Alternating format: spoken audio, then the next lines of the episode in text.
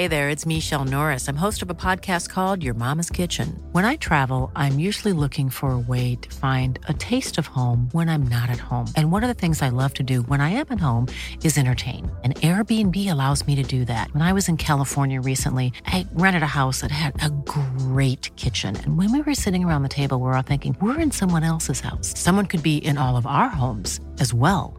If you have a home, but you're not always at home, you have an Airbnb. Your home might be worth more than you think. Find out how much at airbnb.com/slash host.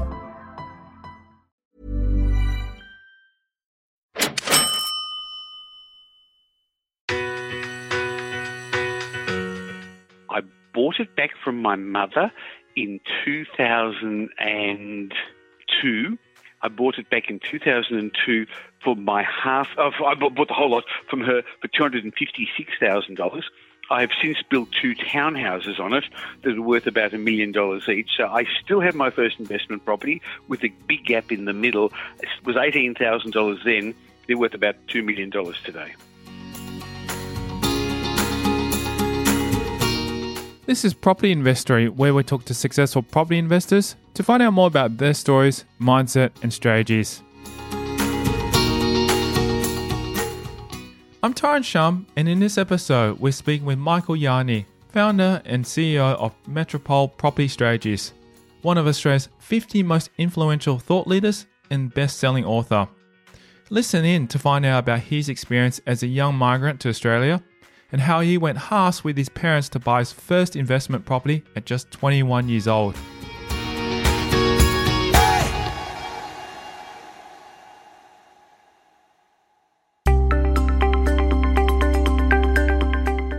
Yardney starts off by giving us an overview of his various roles within the property investment realm. Many people would know me as uh, one of Australia's leading experts in wealth creation through property, but interestingly, one of my uh, passions is the psychology of success and, and wealth creation. I've been voted Australia's leading property investment advisor four times in the last six years. I'm a author of eight books. Five of them have been bestsellers. And, you know, recently somebody just said to me, Michael, you're the elder statesman of real estate. And I thought, that's interesting. Maybe it's because I got grey hair, but maybe it's because I've been investing for over 40 years and I've probably educated more successful property investors than anyone else in Australia. My day job is actually uh, CEO of Metropole Property Strategists. My team and I have been involved in over $2 billion worth of property transactions, and through our property management department, we're managing $1.5 billion worth of our clients' assets. But I'm not a theorist. I'm actually still involved in real estate. I'm currently involved in four property developments personally to keep in the long term, and I'm an active property investor myself. It sounds like Yardney has more than enough to keep himself busy. He describes what he gets up to on a typical day. I've gotten to the point where now I'm the conductor of an orchestra and I have a lot of people working for us. We've got close to 50 people in, in the team in our, our three offices Melbourne, Sydney, and Brisbane. I enjoy running the business side of things, but I'm very much involved in the marketing, in doing the research and the overall big picture strategy. And I spend quite a bit of my day writing, doing podcasts, and uh, speaking to the media about my thoughts on real estate matters.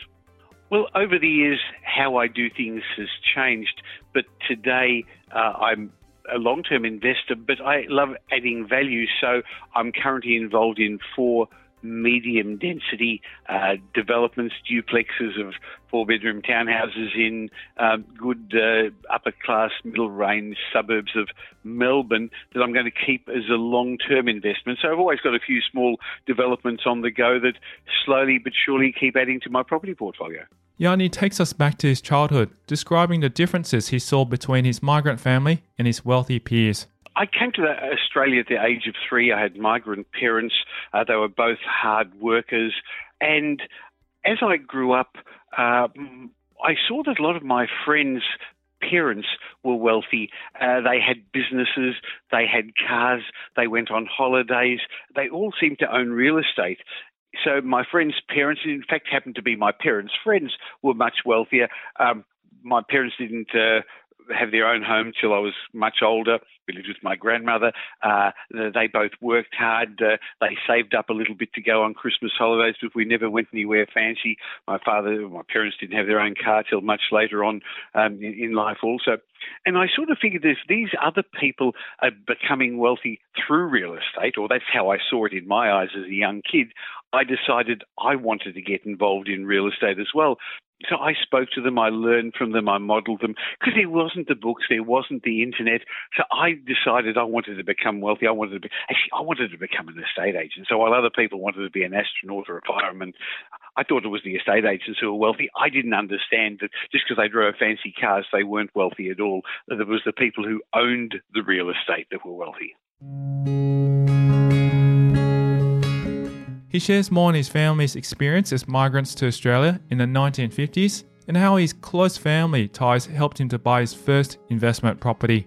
I was born in Haifa, Israel. My parents were, my mother was from Vienna, Austria, my father from Czechoslovakia, and they escaped Hitler and made it to Palestine. My father was in the British Army, and so therefore we were able to migrate to Australia and became Australian citizens very quickly. I came at the age of three in 1956, so I, I didn't know the language. Uh, English wasn't my second language even. I knew Hebrew and German, so I went to kinder. And my early memories were of tears as I sort of didn't understand what was going on. But I soon learned that ch- children learn very, very quickly. Um, and I guess I knew no different. I didn't realize we were poor till I guess in my teens when I, because I never went without anything, and my parents taught me lots of good values. Uh, but, but but we didn't have the trappings of what I saw as wealth. And as a child, I wanted it all. I came at the age of three, so I went to school here. But interestingly, when I was um, 21, I, I, bought my first investment property. I actually went halves with my parents. So around. Um, the early 1970s, we borrowed two. I borrowed two thousand dollars because I did some jobs as I worked my way through school and through university. I borrowed two thousand dollars, and I had half of the deposits on a property in Larch Street, South Caulfield, that uh, we went halves with. Cost eighteen thousand dollars. We got twelve dollars a week rent, and I took a thirty-year mortgage because we had no idea how we were going to make money out of it. Now, again, in those days, there wasn't any information about where to buy, what to buy. There was no computers or internet, no research data. So I made all the mistakes. I bought right near where we lived. I bought a street away from my where my school was. I bought my comfort zone. I bought where the shopping local shopping centre was, where my mum went shopping, um, because that's all I knew, and it's what we could buy interestingly, it was the time Gough Whitlam came into power in Australia, and uh, inflation was rampant, and 17% inflation, and all of a sudden, this property that we bought went up in value a lot. So much so that I was able to borrow against it a couple of years later to buy another property. Now, the worst thing that can happen to a beginning investor is to get it right first time because you think you're smart. I just thought I knew what I was doing. Um, in fact, it was nothing at all to do with that. Uh, it was dumb luck, um, and, and, I bought a good property, and then I bought a second one. And then a few years later, I got married, and I made one of my first mistakes. I sold my properties. So I sold that $18,000 property to my parents. I sold it for my half share of $32,000. And it had gone that mu- up that much, again, very high inflationary times in the early 1970s. So I sold it about six years later. Interestingly, I bought it back from my mother in 2002. I bought it back in 2002 for my half of, I bought the whole lot from her for $256,000. I have since built two townhouses on it that are worth about a million dollars each. So I still have my first investment property with a big gap in the middle. It was $18,000 then. They're worth about $2 million today he lets us in on one of his earliest jobs. I was still at university that day, those days. So I, I actually worked during the school holidays and Christmas holidays in, various jobs. For many years, I actually worked in the storeroom at Portman's over the school holidays, the ladies' fashion store as well, and uh, just to get pocket money because, again, we weren't particularly wealthy. So I had to work my way through. It's interesting because what I like to know is like, how did you manage to save up that much money back then? No idea. I'm often asked that, and I have no idea. Now, a portion of it was a personal loan. I actually managed to go to the bank and get a loan, and I really don't know how because it, it, it wasn't easy then, and it seems much harder now. So I've often thought that. Where on earth did I get that from? I know no one gave it to me. I had to actually get it somehow or other. Moving on to Yardney's property journey, he delves into how he got into his first properties and shares the lesson he learned just a bit too late. Well, what, what happened was with one of my early properties, I knew the concept of renovation. I thought it would be a good way to do things. And I tried to do my first renovation myself. Uh, nobody told me that you've actually got to open up the airs to get ventilation when you paint a place. So the first thing I painted, the property I painted, I actually got quite sick and made myself unwell. But it added value to the property. And when I eventually got married and had to sell a couple of those investments to buy our first home, uh, again, not understanding the concept of uh, refinancing and moving on, um, I ended up then with just a house. Uh, and over time, using the, my cash flow and some savings, I got involved in property investment again. Knew nothing about cycles, knew nothing about when the right time to buy was, or even that some areas performed better than others. That lesson came to me a lot later. But I bought a couple of investments, and then in the early 1980s, I got involved in property development. I was in my 30s and had a couple of business partners, um, and we got together and were very, very brave. I did some things that, if it wasn't a property boom at the time, I would have gone broke. But a property boom covers up lots of mistakes. So we were buying properties to pull down and buy, do either villa units, townhouses, or occasional houses in middle ring suburbs and sell.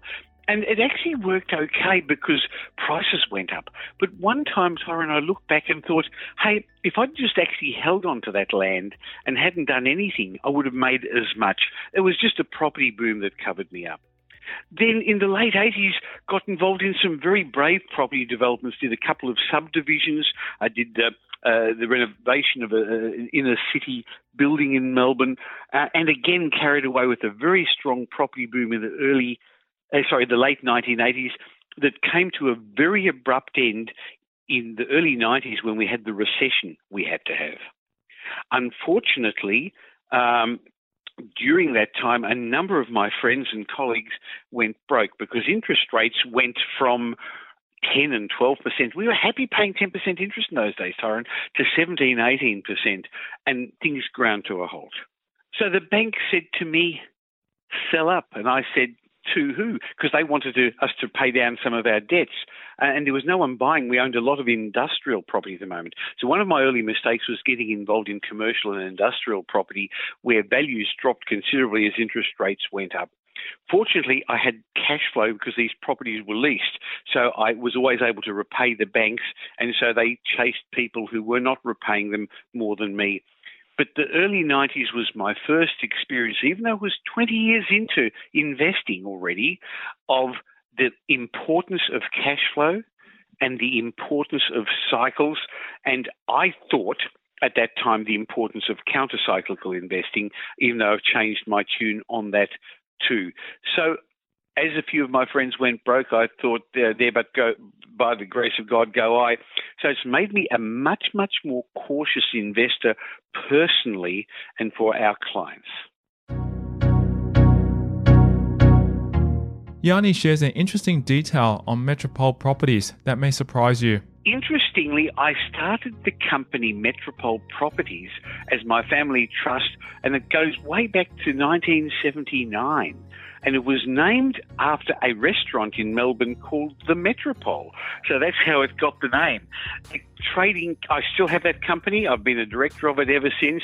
But the company that deals with clients is there's a Metropole Properties Melbourne, Metropole Properties Sydney, Brisbane. Um, so there's a number of companies in the Metropole group. But yes, uh, that, that, goes way back there, and it was when my uh, friend and my solicitor at the time, Michael Warren, said, Hey, would you like to be my business partner? Let's do some developments together. And that was at a restaurant called The Metropole. It's a large jump from a solo renovation to property development. He explains how this came about for him. It was through trial and error, and I made a lot of mistakes. I studied, I learned, but basically from books and speaking to people, and I had a couple of mentors. One of the things I learned along the way is rather than try and do it yourself and learn yourself, to learn from other people. So this partnership that I had with uh, my friend, whose name was Michael, also, we actually uh, buddied up with a couple of people. One was an architect, one was already a, reasonably serious developer. And so um, we, we, we had a nice group of people who had various skills um, that helped us. But again, I made so many mistakes that, as I said, Tyrone, were covered up by a rising price, the rising prices of a property boom. Um, it was actually easier those days. There was less regulation. Uh, we got builders to do the building, and uh, it seemed to work. Um, we, we, we, one of our biggest projects was a an industrial subdivision where we bought a farm. Very brave, very stupid people in, in Bayswater in Melbourne. We bought this big farm, subdivided it into 30 blocks of industrial land, sold it all off the plan in those days in the late 1980s, and then went to the bank and said, "Here's." A farm we're settling on in six months. Here's a fixed price contract from the developer, from, from the engineers to build the roads and put all the services in. Here's 32 contracts of sale. Would you please lend us the money? we never figured what would happen if we hadn't pre-sold those and how we could have got caught and got ourselves into trouble. Um, again, uh, the the, the uh, excitement of youth and getting involved in things, and fortunately got away with it. Learned so many lessons that now um, make me a much more cautious developer and uh, help our clients. See, we're still involved currently as our project management services with 52 developments for clients. So we're still doing it. And Bryce Yardney, my son today, has taken over that, and um, he's running the projects division after my previous business partner, Gavin Taylor, who's a, an architect by degree, just retired a few months ago. He dives into some of the issues he mentioned that could have been a detriment to his success. What we did was took a six month settlement um, and, and all of a sudden, I'd never done, I'd done one little road subdivision. I found a firm of architects, of engineers and town planners who designed the roads, designed all the drainage and sewage. We didn't know what was involved. And then they uh, outsourced it to a couple of contractors and got us some quotes, but we actually did that in the wrong order. We hadn't done a feasibility before. And if we had done not done it, if we hadn't been lucky and the sums didn't stack up as well as they did, we could have gone broke. So we bought a land and then thought, what are we going to do with it afterwards, rather than the other way around of, okay, before I commit to this large sum of money, what are my costs? What are my outlays? What are my risks? What's potentially going to go wrong? Will the banks even lend me money? That's what you have to do today. Yardney shares an investing moment that begins with a literal piece of gold, but ends up not being the gold mine he had expected. In my reasonably early days, where I was scammed by somebody who tried to get me involved in a gold mine what happened was one of my friends invested some money in a gold mine, and this person uh, told him how he could make lots of money. Uh, and I said to Brian, my friend at the time, don't be stupid. Why, oh, why, would you do that? Why would he need your? It was five thousand dollars at those days, which today would probably be equivalent to hundred thousand um, dollars and it was a lot of money. Uh, but so the end result was I sat down with him. This guy came and sat in my living room, and he pulled a nugget of gold out of his pocket and explained to me that I could have this as well. And he showed me these plans of. It sounded very impressive. Asian Pacific Development Corporation was actually a mine, Asian Pacific Mines, I should say. And the end result was I gave him my money as well and he scammed a whole lot of people. He used it to buy himself uh, cars and helicopters and jeeps and things like that. None of it went to redevelop this mine in Wedderburn in Black, Black uh, Ballarat and Victoria. So it was a couple of lessons out of that. First of all, not everything that glistens is gold. Do your homework and due diligence carefully. Um, there's no get rich quick schemes. Um, and, and uh, it was a, a blow to my ego of a young guy in his 20s thinking I was so smart getting involved in this big company with a fancy name. Uh, so it was a humbling experience, which has remained with me since to sh- teach me um, that, as I said, not everything that glistens is gold. Be careful who you get associated with. My gut feel said it was wrong. I said it to my friend. What on earth are you doing wasting your money? But my greed glands got the better of me. Yardney shares some more lessons he's learnt and gives out a nugget of gold of his own. Have recently been throwing out old copies of Australian Property Mag- uh, Investor magazine. Australian Property Investor magazine's recently gone broke, and I've had all these copies way back for the last 17, 18 years.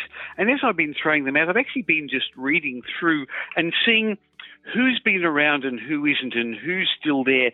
And I've been dealing with the public now uh, for, for since about the year 2000, and there's two or three other people who are still around in that time.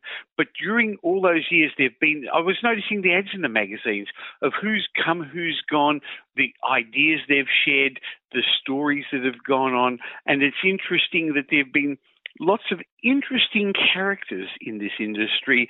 Um, and, and, so I guess one of the lessons I've learned is again, not everything that glistens is gold. Uh, don't believe everything that people tell you. Do your own careful due diligence. And the fact that real estate, business, investing in general is a slow way to get wealthy. Wealth is the transfer of money from the impatient to the patient. He delves into his aha moment and how it taught him to walk across the hot coals to get to what he wants. I think the biggest aha moment I had was when I realized that I didn't have to do everything myself. My father taught me to learn from my mistakes. And I think when I first started, I tried to do everything myself for one of two reasons. First of all, because I was cheap and I didn't want to pay other people, and I guess I couldn't afford it. But the other was to try and learn. And it's just very hard and very demoralizing to do that. But when I recognized that other people before me have uh, actually done it and achieved it, and I think I learned the concept of modeling and mentoring from Tony Robbins many, many years ago when I went to one of his seminars, and it taught me the importance of mentors. I clearly remember the concept that he did what's called a fire walk, and people uh, go there and walk over fire and the hot coals. And I thought, I'm not stupid. I'm not going to do that. I'm going to watch everybody else do it and I'll just sit back. But interestingly, I did do it, and I learned that if you uh, can um, not pay attention, concentrate on the hot coals below you, but actually look at the green grass ahead of you, you can get through anything. So I learned from many mentors, people I pay, people who I've read their books, people whose seminars I've been to, um, that if I stand on their shoulders, I can see a lot further. I can. I've done some of my best thinking and got some of my best ideas from my mentors rather than from myself. That has taken my investing to a whole new level. And Tyrone, I still have mentors. I still have business coaches. I still have people that I pay. I still belong to part to mastermind groups because I'm still wanting to keep growing. With all these years of experience, who does Yardney seek out for mentorship for himself? Well, that's an interesting question that people ask me. How come, if you are very wealthy and you own more properties than your mentors, would you use them? But the example I use is uh, the top tennis players, the top golfers. They all have coaches who actually don't necessarily play better than them, but look at their blind spots. So I ask my mentors to look at my blind spots to keep me accountable, to have transformational conversations with me. So while I am better in some areas, I'm actually not as good in other areas. So while I have strict discipline in a lot of my business things in my writing, for example, I don't have discipline in my health. Uh, you know, I, am overweight and I eat the wrong things. And even just before our chat today, there was uh, somebody giving some. There was some chocolate bars in the kitchen here for one of those charities. You know how you they they, they collected uh, the fundraiser. Well, everyone else bought one chocolate bar. I bought three. so I need mentors in, in in other areas of my life rather than financial discipline, like maybe looking after my health or things like that instead. So there's always people I can still learn from, and I think that when I uh, if I ever forget that, uh, I'm going to stop growing. uh, it's a lesson that you will find from most successful people. They want to keep growing, they want to keep learning. So I set aside time to do this. And some of my, nowadays with the internet, uh, it's so much easier to have mentors and mastermind groups and speak with people around the world. Interestingly, they come to you in various ways. So I have a business coach, and I've had business coaches for 15 years. I pay over $100,000 a year for business coaching, and interestingly, I see that as an investment, not as an expense. I wouldn't have been able to grow my business to the level it is without having somebody like that there. Um, I have others in areas that I'm interested in marketing. One of my great uh, mentors in other areas or mastermind groups is uh, Tom Corley, who's in the United States, is very like minded, and I've just written a, a, a book together with him. So it's through other people. And over time, the mentors and the coaches I've had have changed. After a few years, I've outgrown them or, or things have changed. So the people I'm hanging around with today and the people that are helping me today are different to the people who helped me five years ago. There's one other group of mentors that probably don't realize they are.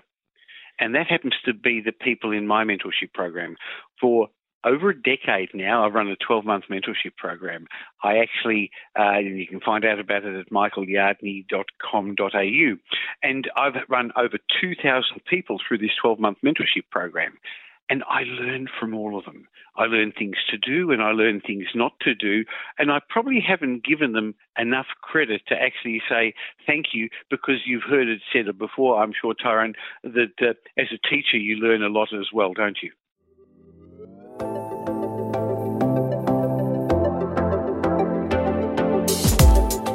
Coming up after the break, we hear about how Yardney's childhood motivated him to inspire others.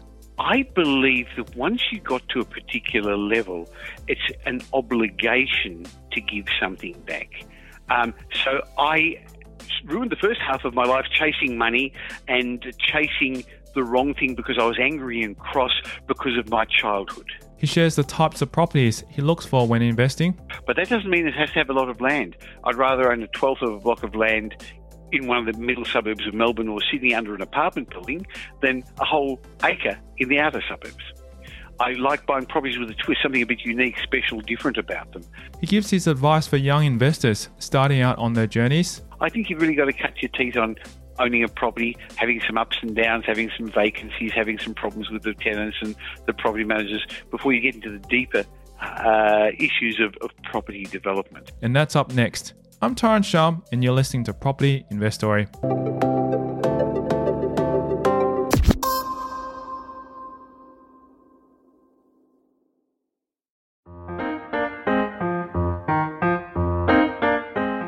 Hey, let's be real. Deals that can yield 20 to 30% per annum do exist. Don't believe me? Well, here's a story about property development I invested in Victoria. This developer had the project fully funded beforehand, but he and his family suffered a loss, a circumstance that led him to be unable to proceed with the development. So I stepped in, and in two weeks, we funded the shortfall, allowing for the development to continue. Five months later, the development was refinanced, and we received our funds back with interest. Yes, there are amazing opportunities in the property market like this one. So, do you want to get a better return with low risk on your money?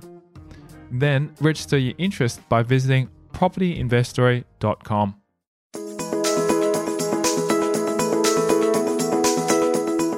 Yardney lets us in on his mindset and how it helped him to make the plunge and invest into his first property and continues to help him today. When I first invested in property, I had a desire, I had a drive, I had a dream, and so therefore I believed that I had the right mindset at the time. The trouble is that your mindset is. Uh, well, you're not born knowing how to do money. You, you learn that from the people around you, and your early mentors tend to be, in general, your parents. So your learning and the conditioning you have as a child will only get you that far. So it did get me to a certain level. But Tyrone, unless I changed my what I call wealth operating system, the way I think and feel and deal with money, um, I wouldn't have got to the level I am today. I believe if you took all the money in the world and distributed it evenly, it'd be back in the same proportions again in four or five years' time.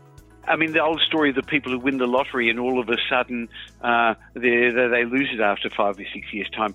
So if you suddenly become wealthy or you get an inheritance or you get a bonus and you don't grow to the level of your wealth, you're more likely to lose it.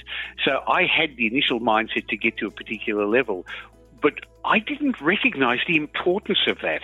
I didn't know any of that sort of stuff. It was only later on in life when I had uh, was introduced to the concept of personal development that you can't outgrow, you can't become wealthier than your personal growth. But the fact is that you can change and you can do things differently and you can learn. So one of my early mentors was Jim Rohn, and somebody that I never met personally, but I bought his, in those days it was CDs, uh, sorry, it was tapes, it was even before CDs, and I listened to this master teach me about how to become a better person, how to learn to uh, grow myself into a, a bigger, wealthier person by thinking differently and by doing things differently. So my mindset still grows and still changes. Once a year, for five days, I get together with 50 people at Wealth Retreat on the Gold Coast. And a lot of it has, most of those people are already out of the rat race, very high net worth, wealthy individuals, business people, and entrepreneurs. And we spend four or five days talking about um, how to become wealthy. And while an element of it is tax and finance and structures and property, a huge portion of it is headspace and mindset. So every year, I personally also go through upscaling and upgrading the way I think about things because I want to keep growing, Tyrone. So, how does one change their wealth operating system? That we all have a way of thinking about things, and nobody wants to think illogically. So the way average people think, the what average people do, is very different to the way the wealthy people do this, and that's why the rich keep getting richer. It's because of their money habits. In fact, my last book, Rich Habits, Poor Habits, uh, with Tom Corley, is now a bestseller internationally. It's doing really well in America and uh, in the United Kingdom as well. And Tom, uh, who's a CPA, spent five years studying 250 wealthy people and 183 poor people and working out what their habits were. Similarly, I've gone through uh, uh teaching over 2,000 people over the last decade in my mentorship program. And we actually worked out that the wealthy people don't have anything different to invest in. It's either businesses or shares or property. So they don't do different things. They just do things in a certain way. They think in a certain way and they have more habits, rich habits. Early in life, they have habits of money habits that get them there, including delayed gratification, learning to save and invest and then build an asset base. You'll find that wealthy people hang around other people who are wealthy also. Tyrone, I'm sure you've heard it said that you become like the five people you hang around the most. So if you hang around whingers and complainers and people who don't save and spend all their money, you're likely to be like them.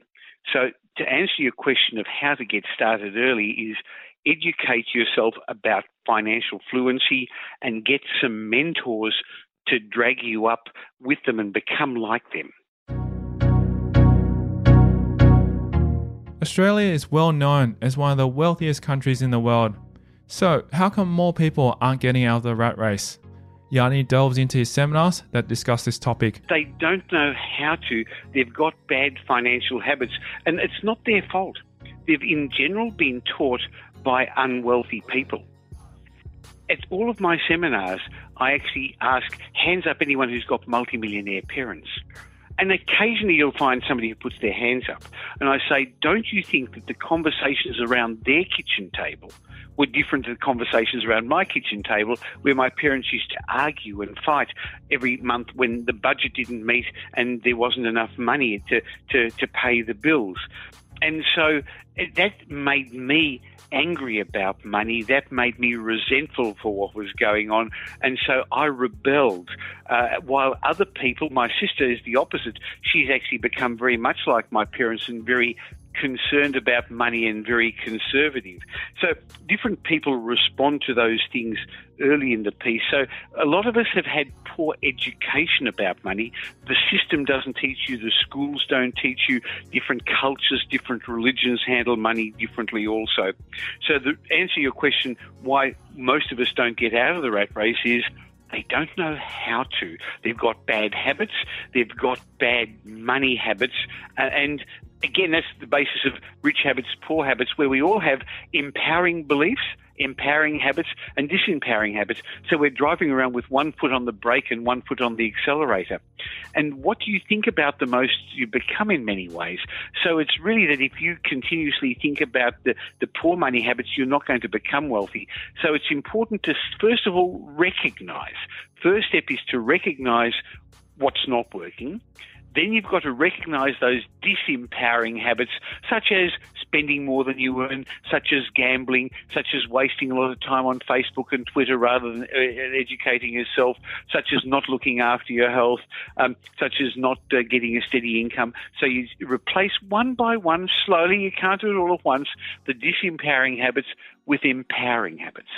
And this is so important because just like we learn from our parents, many of the people listening to your podcast, Tyrone, will be parents or are parents, and we are the role model of our. We talk about mentors. We spoke about mentors in the last session and this one. For our kids, we are their best mentors, their only mentors for most of their life, most of those formative years. So this is such an important lesson for us as adults and for us as parents and grandparents. He explains what makes his books special and different to the other personal finance books out there. It's based on the studies we've done but it's also written by people who've actually done it and kept it and achieved what you've wanted to do. So when you seek out a mentor, you if, if I wanted to find uh, a marriage counselor and my marriage is very, very happy, I'm only suggesting it as an example, then I would want somebody not just who's read the, written the book, but somebody who is happy in their marriage and uh, lived for, it together for a long time and uh, uh, blissfully comfortable. So you actually got to get it from people who've actually done it. So what Rich Habits, Poor Habits has done, and also my guide to getting rich, is actually not just outline – the special money education that the wealthy have got that the average person doesn't have. But more importantly, it gives a blueprint of what you should do by people who've actually done it and kept it and achieved it. Um, and I guess the results are that over the years, I personally have educated more successful investors than anyone else in Australia.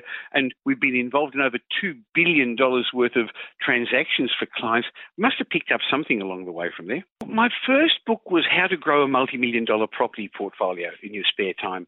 And that was written in 2006. And it's become the classic on most investors' bookshelves. It's one of the most um, sold. A lot of people give their books away. This is one of the most sold books in Australian property history and become the classic. And last year it had the 10th anniversary edition. Um, I also wrote a book on how to uh, buying and selling your home. Um, there's been one that's just out of print recently that we're doing again on uh, what every property investor needs to know about finance, tax, and the law. And when I first started this, I thought, how much more can you write about property? And then I wrote The Rules of Property, which was different all over again.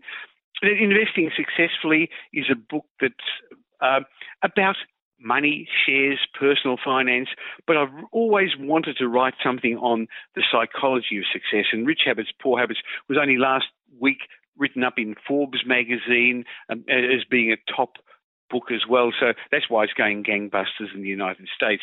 And you can find out all about these at michaelyardneybooks.com.au. With all the books he's written, it's amazing he's had time to achieve so much else.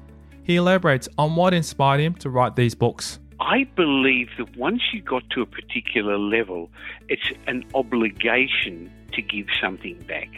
Um, so I ruined the first half of my life chasing money and chasing the wrong thing because I was angry and cross because of my childhood. When I actually found a useful purpose for money, such as contribution and giving back, uh, we've run a charity ball a couple of times. Pam, my wife, we're running another one next year. That'll be the third charity ball. Giving back to, to, to, to charity and to the community is important and giving back in the way I'm learning, uh, the things I've learned, because I've coming I've, from an abundant mind space, having learned that the fact that I'm wealthy doesn't stop other people from doing it. And rather than dragging people down to the lowest common denominator, I believe if we can make everyone wealthier and make more money go around, it's going to make the world a better place for my children and grandchildren. So I believe it's my obligation to teach people this. Yardney has admitted to making many mistakes early on in his property journey. What strategy has he employed since then that's done him so well? My property investment strategy has changed over the years. To be honest, I didn't have a strategy when I started. I bought close to where I lived, as I said in the last episode, uh, close to where I uh, went to school. I knew no better, I knew no different. And then I started getting all this information and research, which suddenly became available. And that was also very useful. But today, I think investors uh, are played with too much potential research. There's too many things going on, and it's hard to get perspective. Um, so I now research differently to what I used to and differently to most people. So when you get all the information on the internet and the magazines, it talks about what happened in the past. I'm now looking at what's going on in the future. And since I've done that, it's changed my investment results and those of my clients considerably. Because, Tyrone, what I'm looking at is what sort of properties are going to be in continual strong demand in the future. And this has so much to do with demographics. I'm very comfortable that Australian property values are going to keep increasing for two main reasons. Number one, it has to do with population growth. And number two, it has to do with demographics. So property values increase because there are more people wanting them. And it's not just population growth, but household formation. But you also need people who can afford to live there. So it's not just buying anywhere, but it's where people have got higher disposable income. And then it also has, in the short term, to do with uh, supply and demand and what's going on. But that's a short term thing. More importantly, is location, and the people that live there. So I use a top down approach because, in my opinion, position, location does about 80% of the heavy lifting on your property's performance, and about 20% of it is the property in that location. So we use a top-down approach. How's the economy doing? Is it a good time? Because sometimes in the economy economic cycle, you just don't get involved. The next step is then which states are likely to outperform the averages. And I believe Sydney and Melbourne, or uh, not even the states, as the capital cities, have decoupled from the rest of Australia. So the majority of economic growth, the population growth, the wages growth is in our capital cities, and in particular, most of the jobs, two thirds of the jobs being created in Melbourne and Sydney. That's where most of the migrants are going. Two thirds of all the migrants, which is driving up our population, is going to Melbourne and Sydney. Then about uh, uh, Queensland comes a third uh, uh third runner, and only 12% of the rest of the Australia gets them. 12% uh, of the migrants go to the rest of Australia. So where are the people going to go? Then you actually look at areas that are going to outperform the averages because of the demographics. People who've got higher disposable income. And they're the ones that are going to be able to afford to and be prepared to pay to push up property values. So we stay away from those areas, the new estates, just because people are moving there. If, and it's not a judge of people, but I'm looking for areas and I'm looking forward to all the new census data that we're digging into because you can find that over the last census period, the one just gone, wages went up on average about 16% over the five year period. But in some municipalities, wages went up double that. And they're the areas we're looking at because those people have got higher disposable incomes and they can pay more for their houses and be prepared to pay more. So we're drilling down from state to suburb, then within the suburbs, the right streets. Some streets are more livable than others. And then within the streets, the right properties, and then the right price. And to me, Tyrone, price is down the bottom on purpose because you make your money when you buy the property, not by buying the right by buying it cheaply, but you make it by buying the right property. So, what's an investment grade property then? I have a six stranded approach to that. First of all, I buy a property that has owner occupier appeal because not that I want to sell it, but its owner occupiers are going to buy properties similar to that that push up the value of my properties. I like buying properties below their intrinsic value, so I don't want to pay a premium to buy newer off the plan. I like properties with a high loan, uh, sorry, land to asset ratio. I like properties with a high land to asset ratio because it's the land that, that goes up. But that doesn't mean it has to have a lot of land. I'd rather own a twelfth of a block of land in one of the middle suburbs of Melbourne or Sydney under an apartment building than a whole acre in the outer suburbs. I like buying properties with a twist, something a bit unique, special, different about them. And I like buying properties in those areas that are going to outperform, as I said, the right demographics. And the last strand to my six stranded approach, Tyrone, is to buy a property to which I can add value so that I can manufacture some capital growth through renovations or, or development. Yardney explains his preferences when buying property and what criteria he uses when weighing up his options. It really has to do with what your budget is. So we deal with clients from all over Australia, and this is the strategy we use for our clients. And with offices in Melbourne, Sydney, and Brisbane, we've got access to every property on the market in the East Coast but, we actually don't have any properties for sale.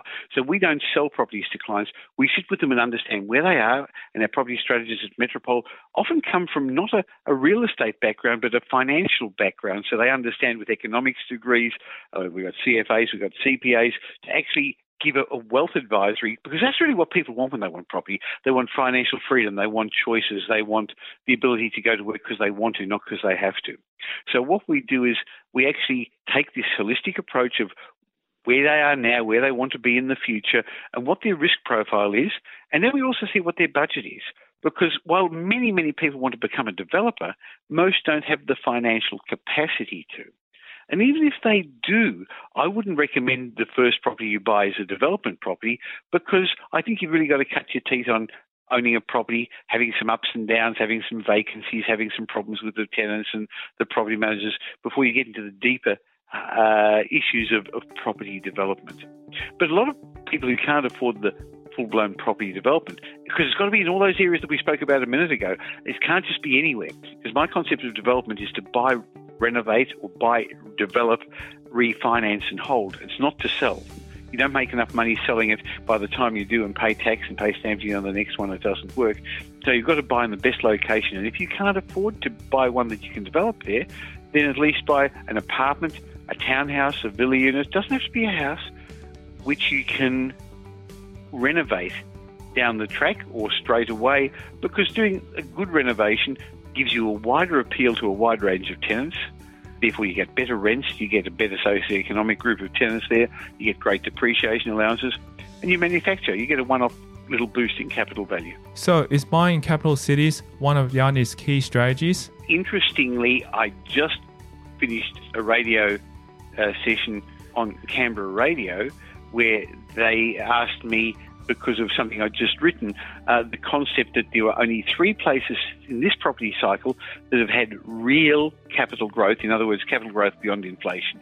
So since the beginning of this cycle, which happened in December 2010, after the last slump, the property market picked up. Again, Canberra Radio picked up the fact that I wrote that only Melbourne, Sydney, and Canberra have had real growth.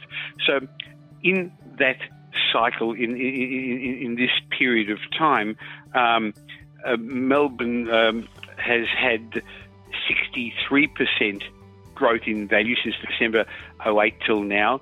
Um, that's real growth after inflation. Sydney 76%. So even though Sydney property values have doubled, if you take away inflation, real values have gone up. Canberra's have gone up uh, 16%, and every other state hasn't even kept up with inflation. That's fascinating. and these are figures from CoreLogic. Uh, so it's not my research, it was just my commentary on it that they asked about. It's fascinating. I'm, I'm surprised that Brisbane hasn't even caught up as yet. Um, yeah, I wonder what's happening. Now, there's an interesting lesson in that, Tyrone. Brisbane's a lovely place to visit. And in fact, as I spoke to you off air a minute ago, I've just come back from there yesterday. And we've had an office there for 10 years. So that doesn't mean you don't invest in Brisbane. I'm saying, though, that a good property in Brisbane is going to outperform a secondary property in Sydney. So there isn't one market. You're not buying a market, you're buying individual properties in the market. And we've had some really, really good performance of properties in Brisbane using my top down approach a moment ago. So some locations in Brisbane are those gentrifying areas, and we buy houses in Brisbane rather than apartments because there's an oversupply of apartments there. Some have done very, very well. And then if you add value and you manufacture capital growth or you move the house side and put another one there, townhouse there, you do a splitter or a slider. There are good opportunities there too. But just because it's cheap, people aren't going to Brisbane. And even though the weather's nicer there, people aren't going there because of the jobs. It needs economic growth. And that's why I said to you a moment ago that my research is forward looking as opposed to what's happened in the past. And I believe, as I said, Melbourne and Sydney have decoupled and, well, they clearly have in the statistics and just moved ahead. And it's not because the weather's nice here. People aren't coming to Melbourne because of the weather. They're coming here because the jobs are here. And we're no longer a mining company country. We're no longer a manufacturing country. We're a service country. We're living in the Asian Asian century, and therefore we are exporting things differently to what most people think. So when you think about exports, we talk people think about iron ore, things out of the ground.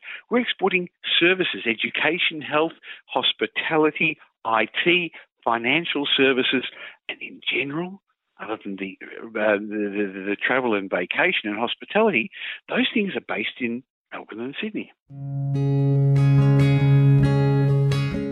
We've heard about rich habits and poor habits, but what about Yardney's personal habits? He shares the ones that have been contributing towards his success.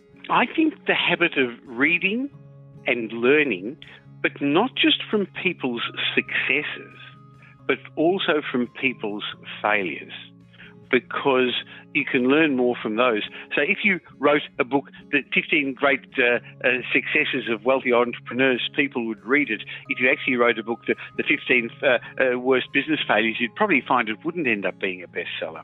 But I've learned the, the concept of when their things do go wrong. And I'm only as successful as I am because I've failed so many times in many ways in my personal life, in my business life, in, in my investment, even though I haven't made many bad investments in the last 10 years or so.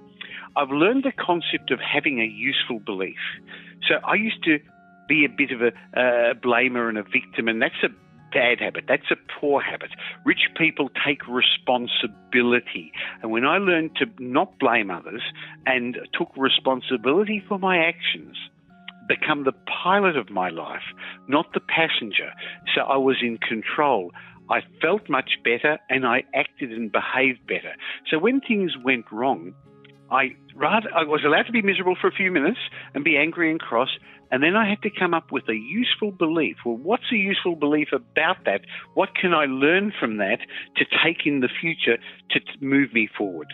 I think that's one of the biggest lessons I've learned about mindset. Wow, thank you so much for sharing that.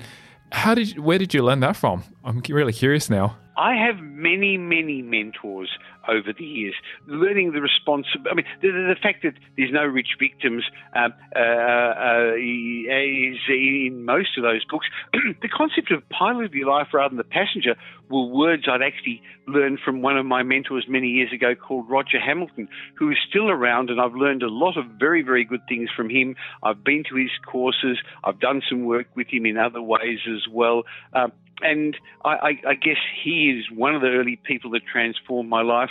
Christopher Howard, who has uh, trained me a lot in NLP and in public speaking and in the psychology of success, was a great mentor many years ago. They were both people whose seminars and courses I attended. Um, Brian Tracy in my early days of selling, uh, Jim Rohn overseas. Uh, so I've learned these things, and so look, I've learned everything from somebody, Tyrone. I can't, and so I'm, I'm not very clever at coming up with original ideas. These other people I've just mentioned have. I think Roger Hamilton's come up with some very clever, unique concepts. So all I've done is I've taken them from other people and mixed them and blended them together. But most importantly, I actually used them and took action. So I think that's the big difference between why I'm successful and some people aren't, because I've actually taken them and I've had a go. And if it hasn't worked, I've just got up one more time. Yardney divulges what he's most excited about coming up, whether that's in his work life or his private life, and shares some very sweet stories. The other thing that excites me, Tyrone, is once or twice a day, I get an email from somebody I don't know, I've never met, who emails me and says, Michael, I picked up one of your books at the airport, or I read one of your things online. And it's actually helped me. It's made me think differently. Or I bought a property. It's changed my life. Thank you very much. Tyrone, that is an amazing payment. That really makes my day. We're all podcast fans here. Yardney tells us more about what we can expect from his own podcast over the years, I've had a blog that now has 115,000 subscribers and it goes out every day, and all the top Australian property experts are there. But it grew considerably as I changed the property update blog, so www.propertyupdate.com.au, to widening it into the areas of success and money, personal finance. So while it started as a property blog, um, a lot of people who want property want all those other things as well. And so the podcast is not just about property investment, but it's about success and it's about personal finance money. But I did a survey, and about 2,000 people responded to my survey about what they wanted. And the number one thing was property investment information. And the number two thing was mindset and the psychology of success information. Now, that interestingly didn't surprise me, but it confirmed what the content of my blog, my podcast has to be. So it's going to be my thoughts with a few guest experts and some of my mentors and some of my mastermind group, but it's basically going to be my thoughts on property, on success, on wealth, and on the mindset of the rich and the habits of the rich.